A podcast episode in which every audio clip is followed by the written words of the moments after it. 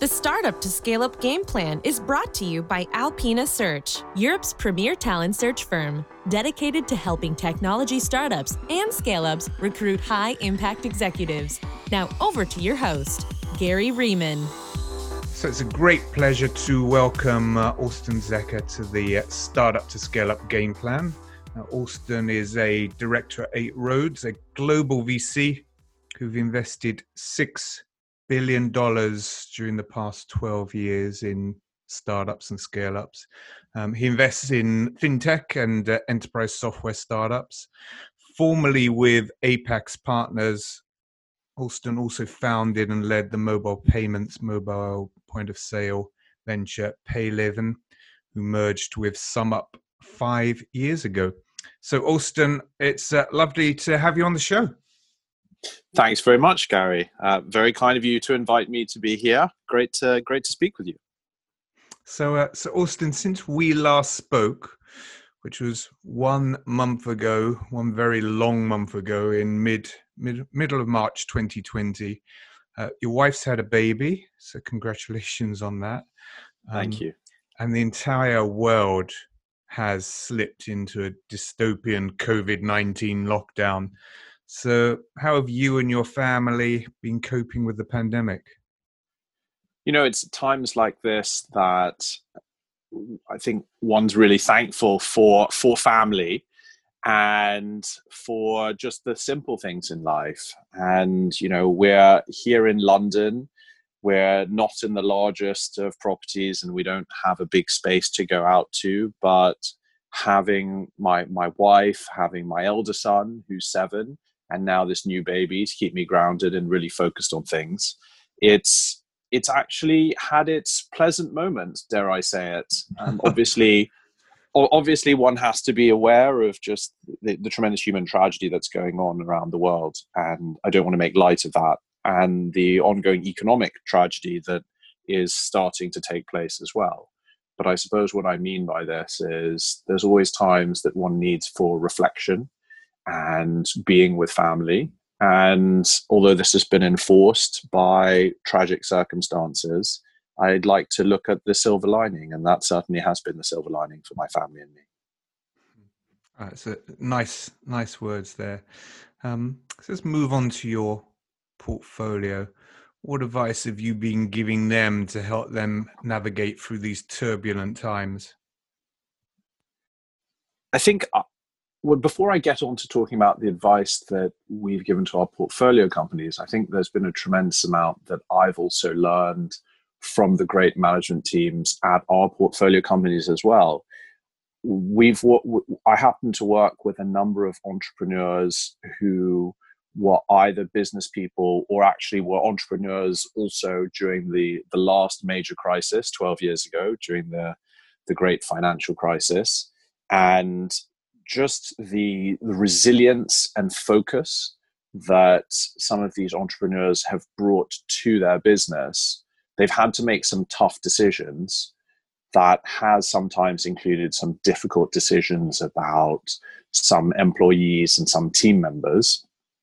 But just the tremendous humanity and humility with which they've taken these difficult decisions has has been a tremendous learning for me and the way that they have, I wouldn't say seamlessly, but very pragmatically shifted from looking upwards and onwards for growth to taking all of these difficult actions now in order to preserve and be ready for growth again in the future.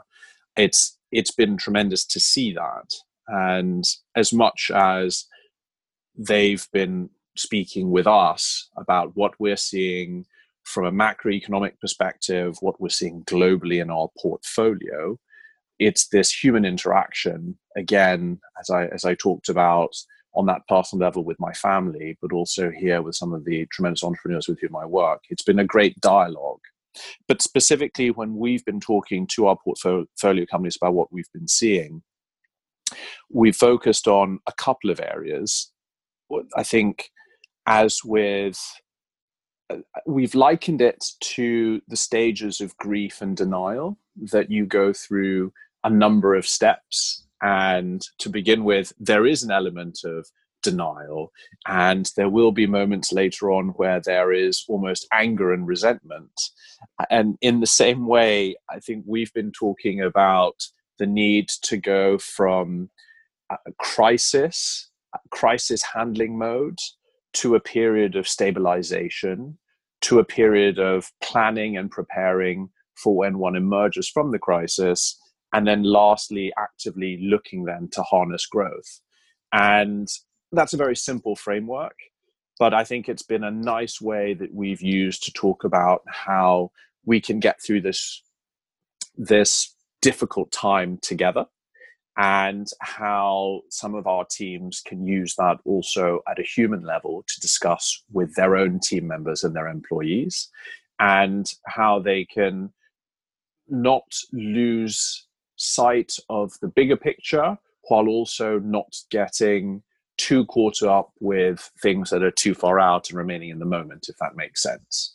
And so we've talked very much within that context and then looked at all the different elements of the company's strategy the, the big picture market strategy, the operations, the financing, of course, um, and, and, and lastly, also the people side of things, probably most importantly. You had various stages in that explanation the crisis handling mode the stabilize mode. As companies shift into the stabilization mode before they start planning for reemergence, what are some of the things that you're suggesting they focus on during that particular phase? You know, I, I think that's where we get into an element of detail that depends quite a bit by the industry vertical and the customer base to whom they are selling. And there are still some unknowns out there. Um, not my own portfolio company, but on the B2C side of things, some of our firm's portfolio companies have not seen any disruption in their business, uh, especially those who are purely online. And some of the companies with whom I work, who cater for, who provide software for B2C companies, are in a similar way seeing that that things are that trading continues to be very strong and in a couple of instances growth has actually accelerated so i think the stabilization phase is different for different business models some people are haven't skipped a beat others if i'm going to be honest are still in the crisis handling mode but i think when we think more generically about the opportunity to get into the stabilization mode I think this is when you we talked about the people side of things and operations. I think that's where you start there first. It's establishing new ways of working and working from home, finding ways to keep the team connected, finding ways to keep the team motivated again and and often what we're finding is there has been this tremendous blitz like spirit of coming together at, at, a difficult time and for those of our portfolio companies who are, I would say, now into this more stabilization mode, that's that's been a really good thing. I think also what we've tried to spend time on is not overburdening the companies when they think about KPIs and metrics, but I do think that this has really focused the mind on what are the top three to five leading indicators for the health of the business. Because in any crisis, things can change very quickly and especially in this current pandemic where everyone is having to think on their feet, everyone from government through to healthcare professionals through to the policies that affect us commercially.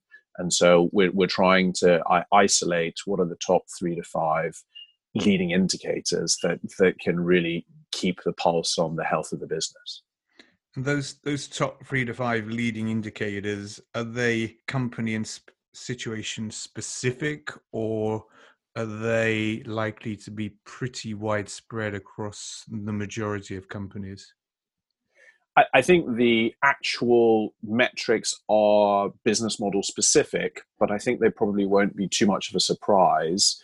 It's about understanding the health of your own customers and your customers' engagement with you, your business it's about being able to see the the level of engagement of your employees and the productivity there.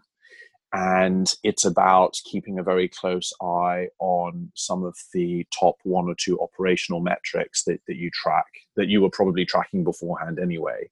I, I think, though, it's just putting greater emphasis on the, the, the level of real time um, information availability that's needed. It's well documented that some large tech players like Zoom, Netflix, Amazon, Microsoft, they've actually rapidly boosted their revenues as a result of the lockdowns. Um, and you alluded to the fact a few moments ago that you got some some businesses in the wider uh, portfolio that are doing reasonably well. So, are there any companies in your portfolio that are enjoying real lockdown uplift and a real spike in revenues? There are certainly some of our portfolio companies who are trading strongly and have remained have have remained um, on in some cases ahead of plan. I think it's always it, it, it, one has to be careful how one phrases this. I think uplift is is not the right way of talking about these things at, at a at a time of global global crisis and global tragedy. I think our portfolio companies who support their customers for their core needs that happen to be increased at a time like this are continuing to do very well. But our portfolio companies themselves have also, at the same time, had to work very hard to be sensitive and aware of government health guidelines, social distancing, and so on. And, and so I think we've certainly seen strength in the order book for some of our companies, but I suppose that hasn't come with its its own complications and efforts as well. You're a strong believer that the war for capital is a key competitive differentiator, and you've experienced this both as an entrepreneur and as an investor. Um, so, what advice do you have for tech entrepreneurs looking to use access to capital as a differentiator? And how does the current crisis feed into your views on the war for capital? It's it's a great question, Gary.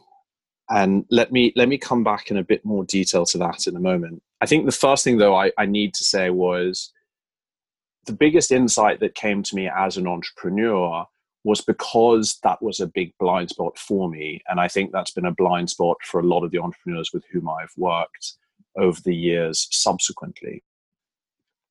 I certainly don't want to overemphasize the capital piece, though, because I am still such a big believer that the product and the customers within the wider context of the market are the most important strategic questions, underpinned, of course, by the team.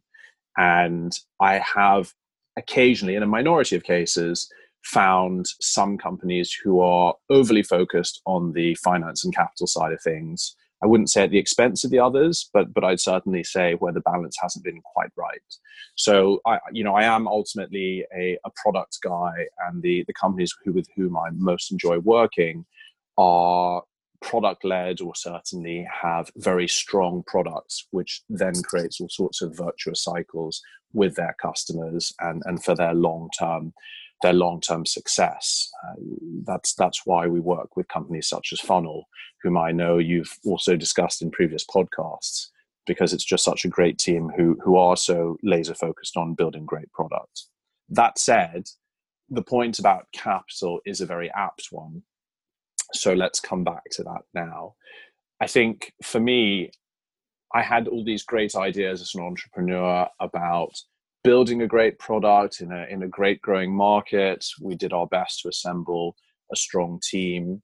And the big blind spot for us was this attitude that quite often, especially with technical founders, that if you build it, they will come. People aren't nowadays so naive as to believe they'll build a great product and then customers will come. I think it's very well covered how you you also need to have a very effective go to market. And and I, I think over the years I've seen a much greater awareness of that here in Europe uh, uh, with the scale ups that we work It's something that I think that we in Europe have learned quite a great deal over the years from from counterparts in the States who are still, I would say, the masters of that. But the blind spot has been if I build great product and I'm starting to show the customer traction, that I'll get the funding. And I think that the blind spot has often been that this is a very nuanced question. How much funding? Who are you going to get the funding from? Who are you going in future to be able to get funding from? And what is what are the competitive dynamics for funding from my direct and indirect competitors. And i think that's been a tremendous blind spot for a number of companies with whom i've spoken. I think when you when you step back as an entrepreneur and you do your online research you just see all these stories of seed rounds and series a and b and c. And it just seems like there's this generic situation where you go to and the funding comes through. But i think what a number of people don't necessarily realize is that the the need to differentiate yourself and to create a story also has to resonate with the different sources of capital and even if you don't see too much direct competition for capital just in the same way as your customers might say i can solve this problem with a couple of other solutions that don't look directly like yours. Well, from the funding side of things as well, a lot of people will be asking the question, well, if if there's already investments that sit in and around this space, what is it that's unique about you that I should be putting my risk capital to work here? And one of the things that I often spend a lot of time thinking about nowadays is is this company able not just in this round but in future also to raise more funding. Who else has been investing in and around this space? And is that a good thing or a bad thing if there are a lot of other investors who've shown interest in this space already? That's a signal that this is a very interesting area, that there's lots of smart people who are, are enthused about a space.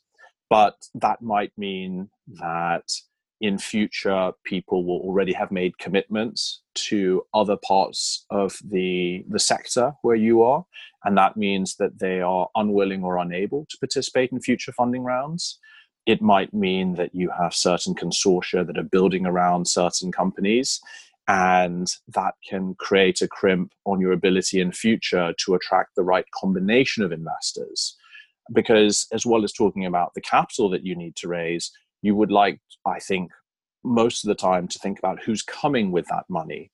And I think most entrepreneurs nowadays appreciate that while there are many pools of capital that can just help to fill the coffers for the company, at this point in time, even in the current crisis, once we come out of this, we'll still be in a very low interest rate environment.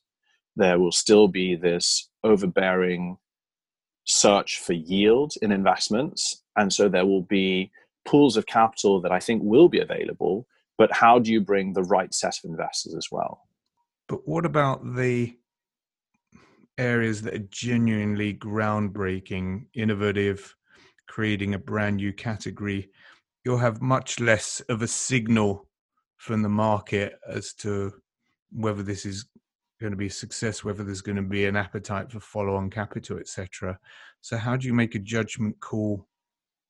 I'll probably get a lot of flack from some very, very technical founders out there who are really at the bleeding edge of many things. But you know what I would say is, from my perspective as a commercial person, and, and I mean that as an investor, but also when I was an entrepreneur, it's about the job to be done, the problem to be solved.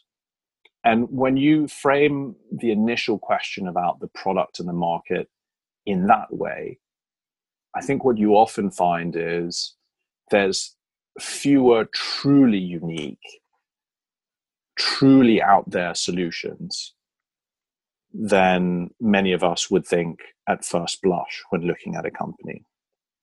I, I alluded earlier to having to having to think about indirect competition as well.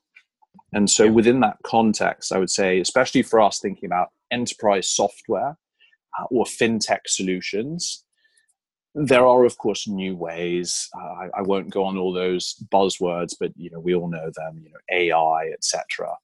That that the specific way of approaching the problem is is truly unique. But the overall context of how do you solve that problem and, and what is that problem to be solved may not quite be so so unique. And so that's usually the first place where I start it's again it's the problem to be solved it's the customers out there and it's the market and the market readiness for this particular flavor of a solution. And at that point in time i think one can fall back on to, to a large extent a lot of the old heuristics about does this make sense? Does this team creating the way? and so on.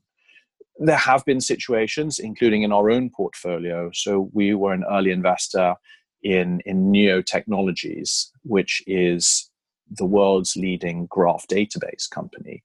And when we first invested in them, they certainly were growing a new category, which is graph databases, which when we invested in 2011, there were some questions about whether this would be a thing at all. Now, hmm. there was a bet that we were taking there, but but Emil and his team made a very compelling case for it. And again, coming back to the problem to be solved, we were able to get comfortable with the fact that these non-SQL based uh, relational databases that this was a very efficient way of solving the problem. We didn't quite know how big things would get. I think the great thing is that Neo has continued to grow very strongly year on year as the leader in a category that is itself growing and being at the the forefront of that. But but even then again i think it came back to that that core question of there is a problem to be solved and this is going to be an enduring problem and this approach happens to be the best. I know you've also got strong views on the growth models that vcs typically look to invest in you know, the three year sprint to 100 million ARR and a sexy valuation and a big exit.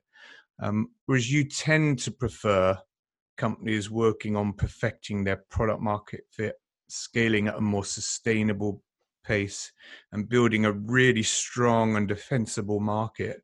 So, could you walk us through your investment thesis and, and the implications for early stage startups looking to get onto your radar?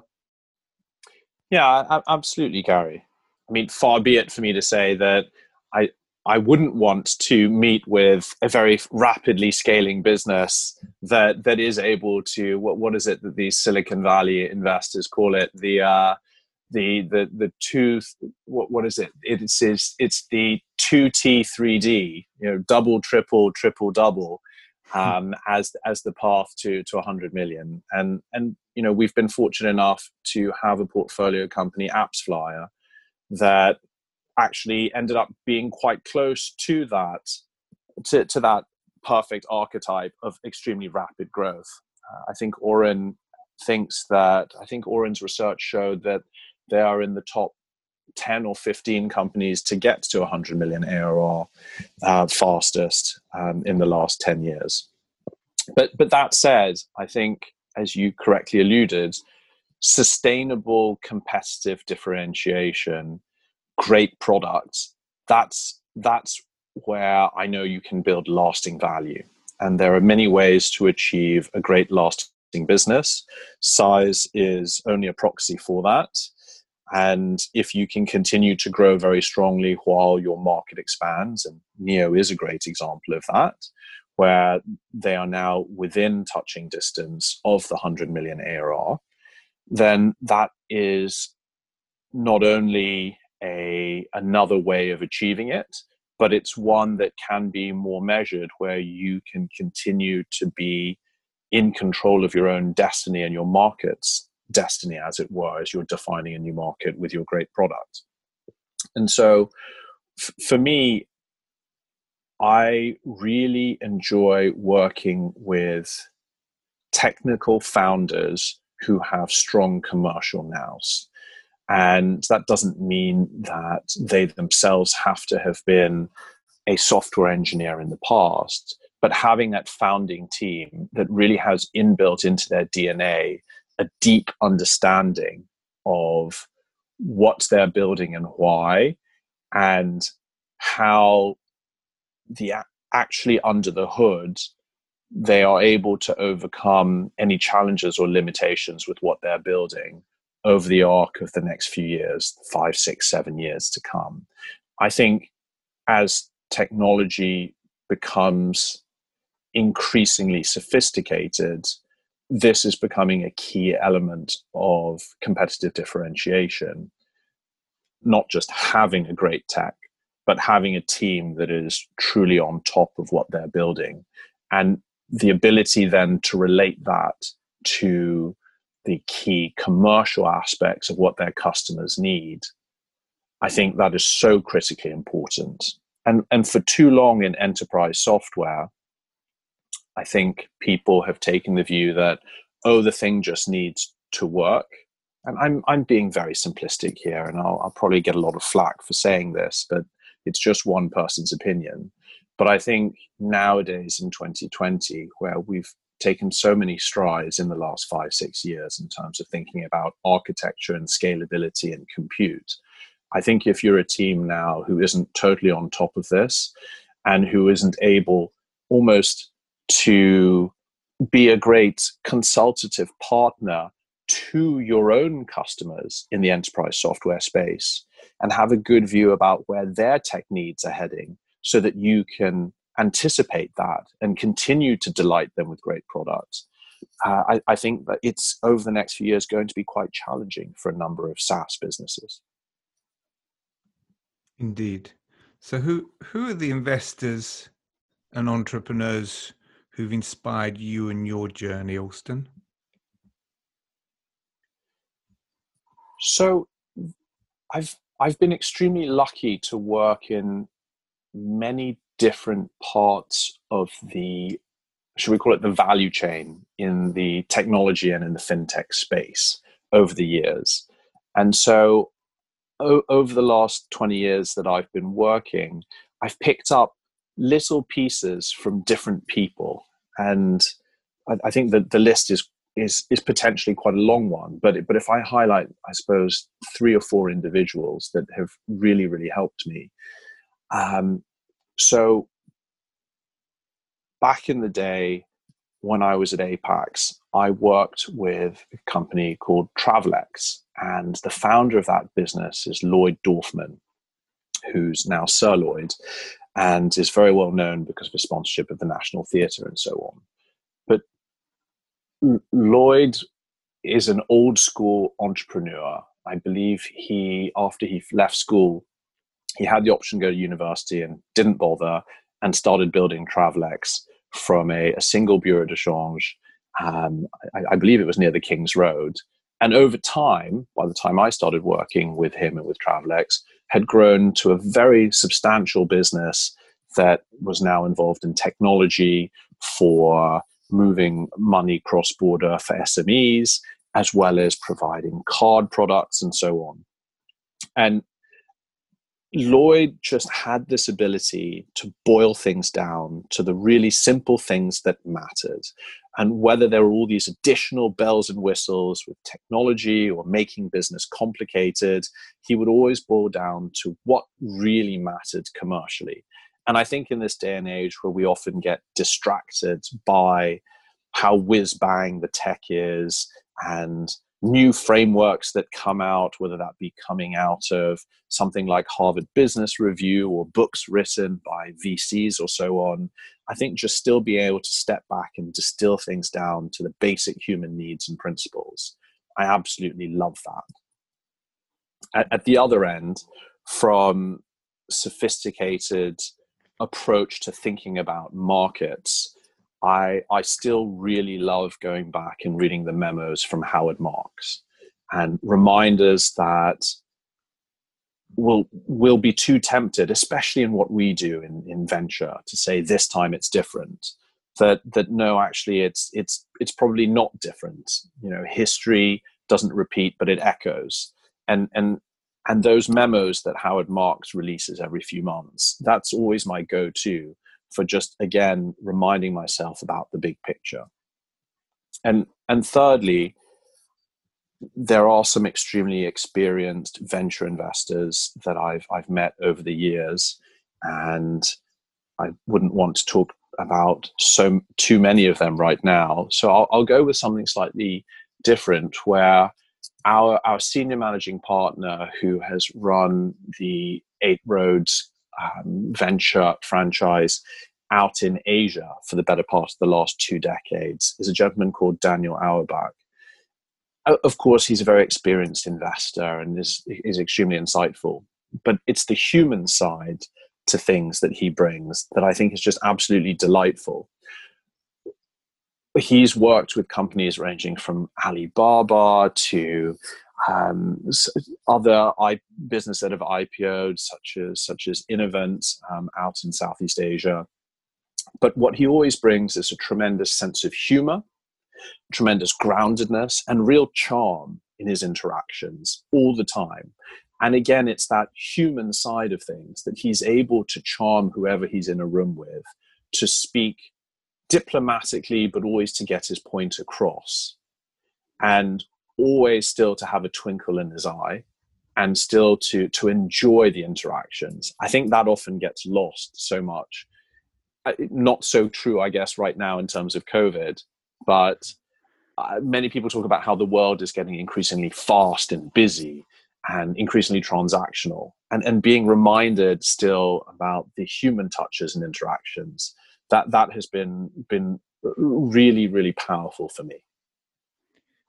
And that that's been a recurring theme throughout this conversation. You've referenced in a number of situations uh, humanity and humility. So um, it's been been lovely to to hear how you've you've emphasised those those points. Just one final question from me: um, the one that got away, the one company you wish you'd invested in, you perhaps did have an opportunity to invest, but for whatever reason you passed or or they passed the opportunity passed you by. Um, who's the one that got away?